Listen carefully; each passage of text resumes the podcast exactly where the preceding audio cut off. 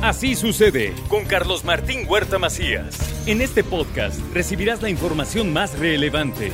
Un servicio de Asir Noticias. Y aquí vamos a nuestro resumen de noticias. Con un monto de 52 millones de pesos, el gobernador dio el banderazo a los trabajos de rehabilitación del Parque Ecológico Revolución Mexicana.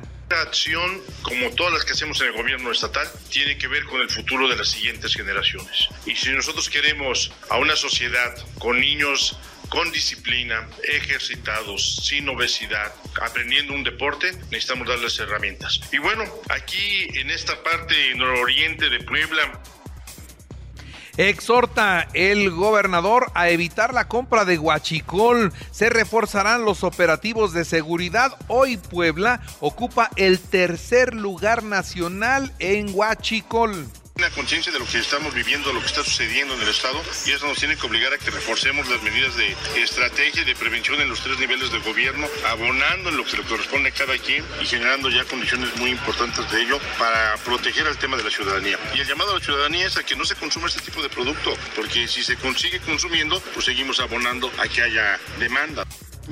El secretario de Gobernación es mi brazo derecho y con él se genera gobernabilidad. Esto es lo que dice el gobernador. El gobernador habla bien de su secretario de Gobernación, cuida a su secretario de Gobernación, pero su secretario de Gobernación a veces se le van unas declaraciones, como por ejemplo que quiere ser gobernador, pero que si la candidata tiene que ser mujer, que él no tiene pensado hacerse la jarocha.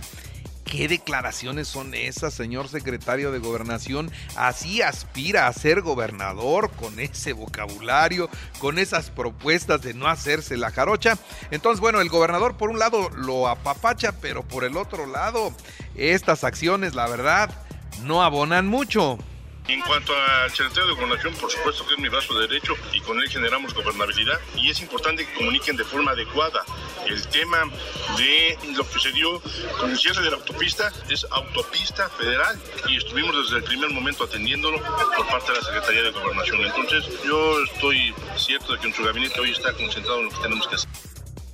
Sí, efectivamente, lo del cierre de la autopista es un delito federal, pero el cierre en sí mismo. Pero ¿por qué cerraron? El motivo, la causa, la tiene que resolver la Secretaría de Gobernación. Y mientras ese problema existía y la autopista estuvo cerrada 12 horas, el secretario de Gobernación estaba en campaña en la Sierra Norte subiendo fotos muy contento. Esos no son, digamos que los mejores eh, ejemplos de trabajo y de buscar la gobernabilidad. Y miren, otras noticias, en presunto asalto asesinan a padre e hijo, esto en los Reyes de Juárez. La camioneta finalmente donde iban las víctimas se terminó impactando contra un domicilio, uno de los cuerpos quedó sobre el cofre de la unidad, fue algo impresionante. Seguridad Pública Estatal y Gobernación se mantienen eh, pues con todos los eh, esfuerzos para atender los casos de intento de linchamiento aquí en la ciudad de Puebla. Exhorta a la policía a la verificación en redes sociales y proteger cuentas para inhibir los delitos cibernéticos. Y bueno, por otra parte le informo que por obras los comercios del centro histórico no tienen grandes expectativas ahora que viene el Día del Padre. La ola de calor aumenta la venta de cerveza, esto es lo que dice el comercio. El pequeño comercio está vendiendo mucha, mucha cerveza por el calor. Inició la revocación de cuatro concesiones por accidentes provocados e irregularidades en el transporte público. Esto lo dice Omar Álvarez Arronte. En otros temas, el Ayuntamiento de Puebla continúa fomentando la conservación del patrimonio edificado mediante talleres. La Facultad de Ciencias de la Computación, una unidad que crece y se consolida, destacó la rectora Lilia Cedillo. Por otra parte, Morena no puede dar por ganada la elección presidencial. Quiero ser el candidato, dice Mauricio Vila, gobernador de Yucatán. Estuvo ayer aquí en Puebla. Por supuesto que es difícil, nadie llega a ser presidente en un camino fácil. Y yo lo que creo es que hoy esta alianza que se está dando es extraordinaria por las condiciones en las que estamos. Hoy tenemos un país polarizado, ¿no? Hoy tenemos la oportunidad de sumar fuerzas muy distintas que durante muchos años a lo mejor no hemos estado en la misma sintonía, con Yucatán expone, el gobierno de Puebla fortalece la identidad y el orgullo. Está una exposición y una serie de incluso comida, hay cochinita pibil, hasta el 18 en el Carmen. Vayan a disfrutarlo en el Jardín del Carmen. Hay una muestra de comida yucateca, de artesanías yucatecas. Vayan a verla. Puebla y Yucatán son dos hermanos. Nos identifica la cultura, la gastronomía, las tradiciones y el sincretismo existente entre historia y modernidad. De igual manera nos identifica el deseo de trascender las barreras geográficas para establecer un sentimiento identitario. Hoy nuestros estados se unen para redescubrir nuestras costumbres Llama el gobernador a la unidad luego de que Marcelo Ebrard criticó los eventos multitudinarios que le organizan a Claudia Sheinbaum. Dice, pues esto no es parejo, dijo Marcelo Ebrard, y bueno, le contestó aquí también el titular del Ejecutivo. Pues de respeto, cada quien tiene su posición. Cuando ellos vinieron y nos pidieron que apoyáramos para recibirlos, los recibimos y ellos nos habían pedido que los apoyáramos en otro nivel, también lo habíamos hecho. No tenemos ningún inconveniente con ellos. Nosotros hoy estamos apostados por la unidad. Merece mi respeto Adán, merece mi respeto Noroña, merece mi respeto Claudia, merece mi respeto Marcelo y nuestro amigo senador Monreal también. La posible salida de secretarios estatales para competir por el 2024 no ponen en riesgo la estabilidad en Puebla. Esto es lo que dice el presidente del Congreso, Eduardo Castillo. Ya se verá si se renuncia a tiempo, si se no se renuncian, si acceden o aceptan a participar o no. Yo no, no veo nada mal. Yo veo una estabilidad en el Ejecutivo del Estado. Yo veo en el gobierno del Estado con el señor gobernador Sergio Salomón estable, su gobierno estable, este, su trabajo extraordinario y bueno, déjeme decirle que ya en la información nacional e internacional la ola de calor alcanza los 55 grados centígrados. Habrá temperaturas máximas así en 12 estados de la República Mexicana.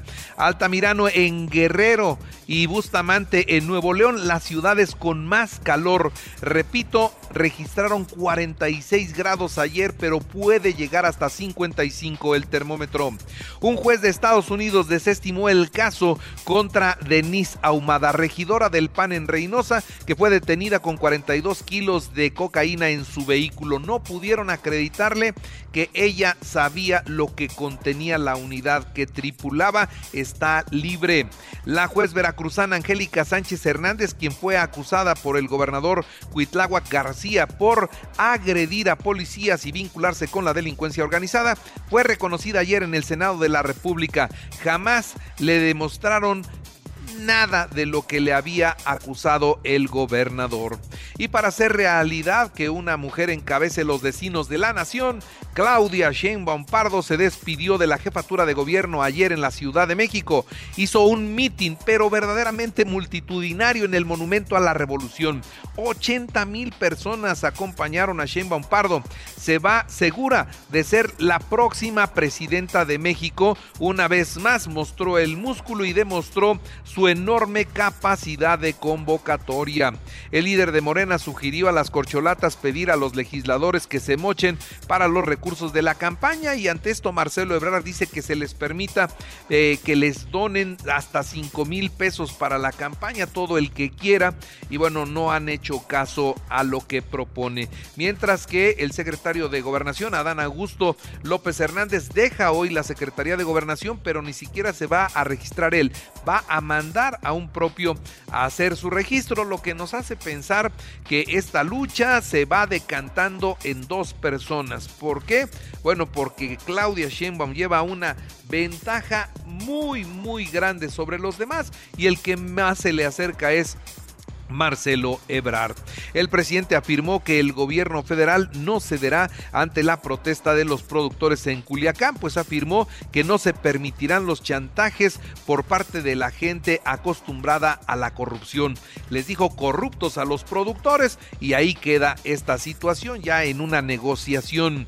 El dirigente de Morena, Mario Delgado, informó que se investiga quién fue la persona que publicó el video donde la jefa de gobierno de la Ciudad de México le hace un reclamo al presidente del Consejo, Alfonso Durazo. Estaban prohibidos los teléfonos. ¿Quién grabó? No sé, pero se mostró esta situación al interior de una sesión que tendría que haber sido mucho más discreta. El presidente aseguró que ya comenzó la otra temporada de calor, el calor electoral, y que es normal que salgan videos como el de Claudia Sheinbaum. Dice, tranquilos, este es, eh, esto es lo de cada campaña. Las mujeres de tez morena tienen menos posibilidad de ascender en el escalafón de las empresas. ¿eh? Es más fácil que un morenito suba a que una morenita suba en el escalafón de trabajo. Este es un estudio que se acaba de realizar por parte del Centro de Estudios Espinosa Iglesias y llama mucho la atención. Las güeritas tienen más chance que las morenitas. La participación de la mujer se redujo a la redujo la morosidad en las carteras de crédito. ¿eh? ¿Esto qué quiere decir? Que las mujeres son más cumplidas para el pago de nómina, crédito hipotecario, empresarial. Esto lo asegura el Banco de México. Y WhatsApp se prepara con una nueva función. Podría tener dos o tres cuentas en un solo teléfono. Esta es una alternativa interesante que pronto estará a su alcance. en otras noticias, eh, le informo que soldados con perras en celo tratan de encontrar a Wilson, un perro rescatista que se extravió en la selva colombiana buscando a los cuatro niños que finalmente aparecieron. Ahora falta encontrar a este animalito. Y una ola de calor que se espera se extienda hasta el fin de semana pone en alerta a 35 millones de personas en Texas, Florida y Luisiana. Está el calor en serio insoportable. En los deportes, Estados Unidos nos pasó encima 3-0 a México en las semifinales de la Liga de Naciones de CONCACAF. España 2-1 a Italia y logra el pase a la final de la Liga de Naciones de la UEFA. Puebla Celaya. Este partido será mañana en Querétaro. Bravo 7-4 a los Pericos y con, y con esto se quedan con la serie en el hermano Cerdán. En las grandes ligas, Tampa 4-3 a Oakland, Bravos 8-3 a Rockies. Y en el automovilismo, Checo Pérez se declara listo para el Gran Premio de Canadá el domingo a las 12 del día.